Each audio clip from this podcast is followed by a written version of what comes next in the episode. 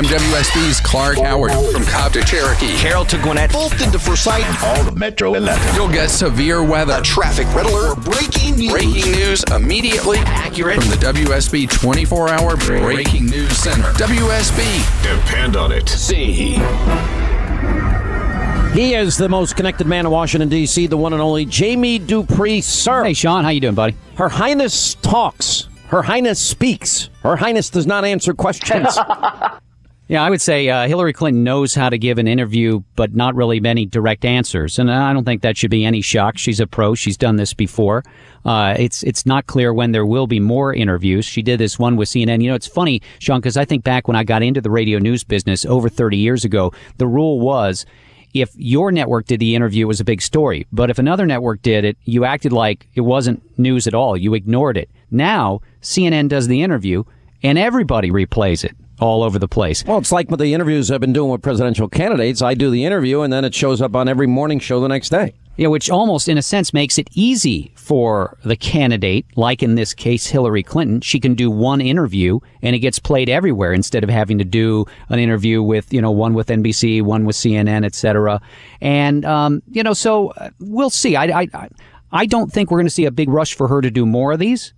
But again, what I I'll stick by what I said. The more she does these, uh, the the less the drumbeat will be there from the news media to question her because she put makes herself more open. But I don't think we're going to see her get as open as some of the Republicans when, when she talked about the issue of deletion of emails, everything I did was permitted. There were no laws. Well, we do have a Records Act, so that's not true. And on this very program, we had Darrell Issa on, and he said, "Yeah, no, there is a law that says that she was not allowed to have a secret server." And um, the fact that she was supposed to turn a lot of these emails over a long time ago and failed to do so and keeps getting caught having not done so uh, is a big issue. No, I'm not sure it's exactly clear on the issue of her email because I think it was more of a directive from the administration rather than a law. But regardless, uh, her setup with her own server was not only highly unusual, it was completely unusual, and, and, and that's certainly been out there. And what we saw yesterday was in, in that interview by Brianna Keilar, she asked her several times about it and didn't really get a straight answer about it. And she claims it's being blown up. Um, she kind of took a swipe. Peter Schweizer is going to join us in a little bit here uh, against him. Well, you know, she was asked about the 57% of Americans that don't think she's honest and trustworthy. And, oh, this has been a theme that has been used against me and my husband for many, many, many years, blah, blah, blah. No evidence in the books. Um, I don't think so. Well, I think the one thing that uh, that is very clear too is she said she was not subpoenaed uh, for uh, for some of these records, and that just isn't true. Trey Gowdy has been showing to reporters the subpoena that was sent directly to her. So yeah, there's a few things here that Republicans will be able to go after. Is it a game changer in any way? I'm not sure about that, but again, it's just one interview. I mean, there should be more than just one interview by any candidate who's running for president. No, no, I agree with you. I don't. I think we have more questions than we do answers, and even Brianna Keilar said after the interview that she didn't hear a more open and transparent Hillary Clinton in the interview. And I, you know, after watching it, I mean, I watched her dodge and duck and duck and dodge and, and give these patent, you know, right wing conspiracy answers that we've gotten from her and her husband for years.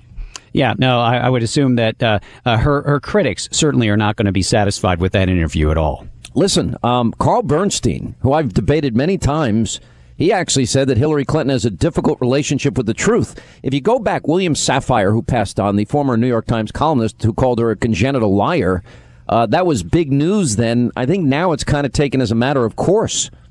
Well, look, uh, she, you know, I know it's not it's not a very popular kind of observation, maybe on your program, but the press and Hillary Clinton do not get along. I, I, know that a lot of people think that we're just in the hip pocket of Hillary Clinton, but there there's a lot of bad blood between the major news media and Hillary Clinton and her team. And I'm not sure that's ever going to go away. It's been around for a while. And some of the stories uh, involving Hillary Clinton through the years, I mean, I always think of the Rose Law Firm records that just suddenly showed up on a table in the White House after not being around for a while. Uh, there's always been, as I've always told you, there's always been stories where there's been smoke. It's just they never get nailed down And Hillary Clinton always seems to emerge stronger. Yesterday, though, that they'll never follow, which is the best thing she could do is answer the questions again and again and again and again. Oh, and give. again and uh, again. I, I wouldn't have done one interview yesterday. I would have done eight or nine. Right, get it all and out of just keep doing because and and then every day always be open for it. I mean, if if I were giving advice to somebody running for president or or for any office, you make yourself available for a few questions every single day, Mm-hmm. and then you go that way. What has the administration said about the death of Katie Steinle? Um, well, uh, the other day, I, I mean, In other words, what, What are you here- looking for? Here's my point. When, why when the story, when the stories break out like Ferguson, Missouri, Michael Brown, Darren Wilson, Trayvon Martin, Eric Garner, uh, any of these cases, the Cambridge Police Department, um, you know, Obama goes out and, and talks openly about them, but yet he's silent here. Has he said anything that you know of? on this, I don't think he has. No, I don't think he uh, he hasn't done any. Um, Don't you find that odd, especially because it's you know remember the, the San Francisco sanctuary city. San Francisco was supposed to turn over this five-time convicted felon, and they didn't do it to back to ICE so that he could be deported or at least put in jail or something. And I haven't heard a peep out of Obama. Where's Obama? No, I wouldn't. I mean, uh, I'm not trying to defend him, but uh, it doesn't surprise me at all that, that he hasn't spoken on this or anything like that.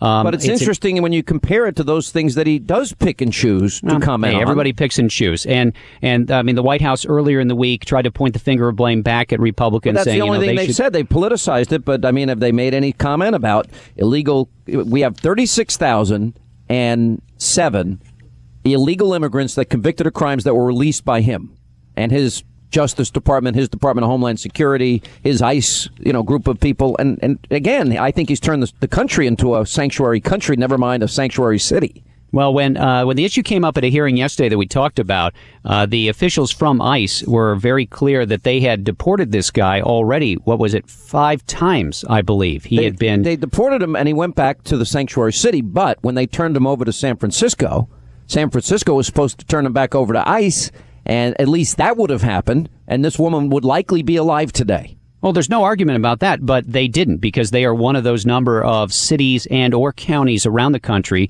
that do not cooperate with ICE and with the feds when it comes to illegal immigrants. There's a couple lawmakers on the Republican side who are again going to bring up a bill or try to that would deny some federal dollars for those cities and counties, state and local governments that do not cooperate. But there's a number of them out there. I think I read where there's over 200 that you could, they don't all say that they're sanctuaries, but in some ways they don't cooperate with the feds when it comes to handing over people who might be in the country illegally. I mean, you know, that one, that story's been around for a while. I remember when it used to sort of be the other way when the, the state and locals would catch people and they'd wave their hands at the feds and say, come on, you got to come pick mm-hmm. them up and then the feds would not because they'd say, well, we got too many people at this point in time.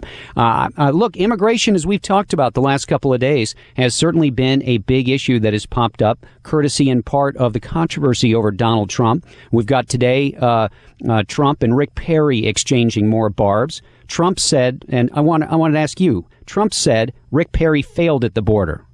Is he right?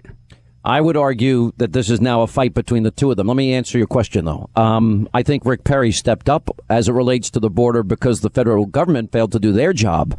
Um, I had Rick Perry on Hannity, I think you know, last night on the TV show, and I played the Trump comment that has gotten so much attention. And I said, What part of that statement do you disagree with? And he talked, well, about the tone. He found it hyperbolic.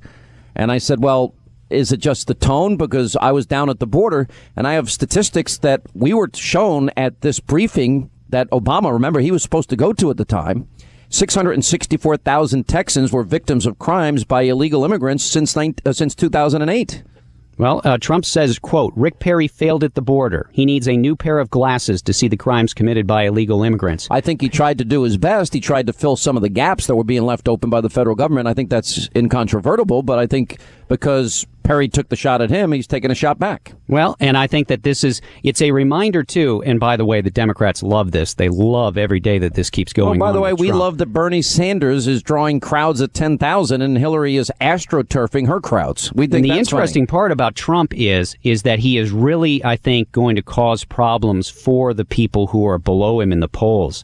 And I would say that, you know, Perry, Ted Cruz, Rand Paul, a lot of the, the, the people that are trying to break into that top tier are really going to be hurt by Trump in the weeks ahead. Uh, even if Trump just stays at sort of that 10, 11%, because they can't get any traction and get moving in this race. It's really an interesting dynamic that's uh, playing out right now. A lot of people have been asking me about the Fox policy, and Fox is going to do the first debate on August the 6th. And I was interviewed by my friend Mark Davis in, in Dallas the other day, and he was asking me, and I, my answer to him was, you can't have 16 people on stage. No, There's you, got to you be don't even want 10. I don't even think you want 10. I agree with No. you. Now, he Six. uh, honestly, I would make, look, I don't make these decisions, but I think they're trying to be fair to everybody. And my answer is that if you're not in the top 10, get your poll numbers up. Well, and that may be what's happening with uh, the governor of Ohio, uh, who has John bought Kasich. some early ad time in New Hampshire to run one minute spots there. And in fact, I, I I saw it a little before we came on the air, and the, the font that comes up on the screen says, labels him conservative governor of Ohio. And when he was here yesterday, Kasich, he gave me the feeling at his news conference that he had here in D.C. that he's really going to be emphasizing the Granite State. And maybe this is an effort by him to buy a lot of ad time up there and to see if he can jump in the polls a little and maybe get himself on the stage in one of those first two debates. I think that's probably a good observation. Um, again, he's going to be announcing, I think, on the 21st. Yeah. That doesn't give him a lot of time before the No. first presidential debate or That's why he's running these ads before he's Yeah. even officially in the race. Yeah, I mean, I think it's pretty funny. All right, but then we got next Monday, we've got uh, Scott Walker's jumping into Yep. the race, so that's 15. Kasich will be 16. Yep, and Walker, uh, they've now released his plans. He's going to make his announcement outside Milwaukee on Monday. Then he'll go to Nevada, then South Carolina, then New Hampshire, and end up with a few days in Iowa, where he's going to do what they call the full Grassley, and that is uh, named for Senator Charles Grassley, who every year visits all 99 counties in Iowa. Walker hoping to do that uh, before the Iowa caucus vote on February the 1st. And then the next week after that, Walker's going to hit some of the Super Tuesday states that vote on March the 1st, like Georgia and some it's others. funny that some candidates seem to be shunning Iowa, putting all their eggs in one basket, that being New Hampshire. Yep. And other candidates are going full tilt towards Iowa first, assuming that if they might get a bounce out of there before they go to New Hampshire. Yeah, Marco Rubio's in Iowa today for uh, uh, three days of events, and he might even go back there again next week as well. Yeah, it's going to be very, very interesting, the entire process.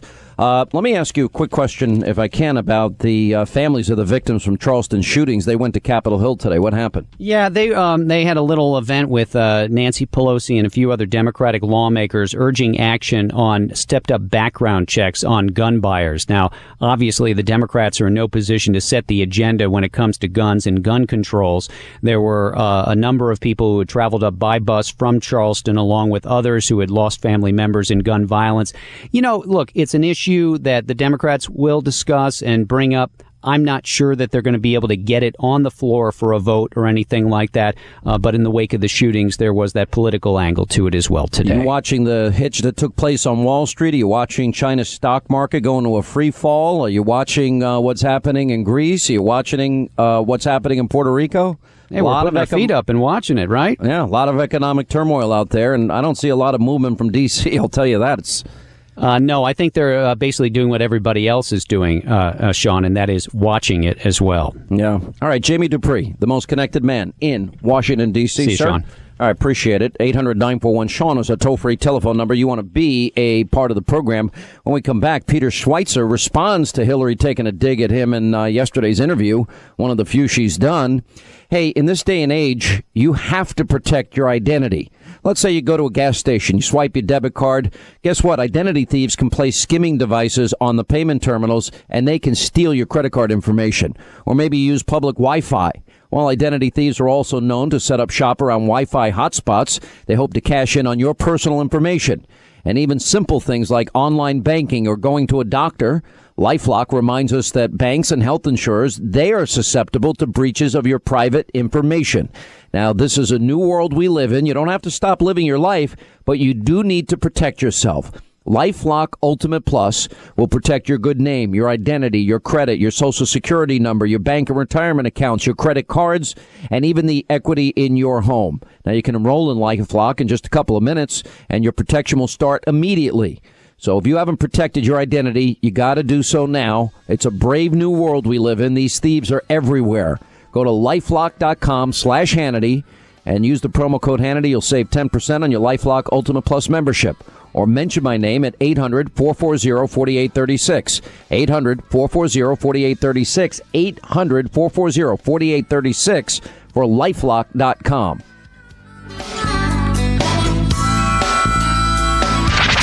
Over 16 trillion in debt, and the Obama administration doesn't think we have a spending problem. I want to disagree with those who say we have a spending problem. It is uh, almost a false argument to say we have a spending problem. The country has a paying for problem. We haven't paid for what we bought. Here's a simple solution. Spending. Spending! This is the Sean Hannity Show. News 95.5 and AM 750 WSB. For the ones who work hard to ensure their crew can always go the extra mile, and the ones who get in early so everyone can go home on time, there's Grainger, offering professional grade supplies backed by product experts so you can quickly and easily find what you need. Plus, you can count on access to a committed team ready to go the extra mile for you. Call, clickgranger.com, or just stop by. Grainger, for the ones who get it done.